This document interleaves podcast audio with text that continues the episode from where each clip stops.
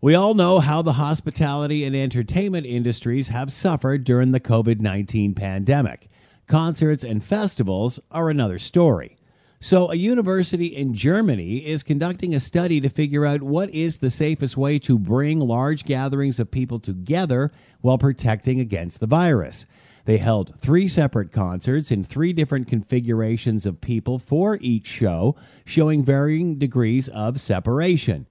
Each had 1,500 people in attendance. Dry ice was even used to track ventilation and wind direction of airborne particles in the hall.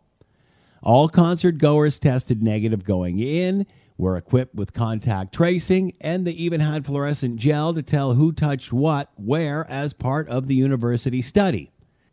The objective how does COVID 19 spread in large crowds, and can we prevent that spread? You can see how valuable this information would be with return to school concerns. The results are expected in six weeks. An official associated with the study said there is no zero risk if you want life. We must figure out a way to live ours within a modern day pandemic. I'm Scott Thompson.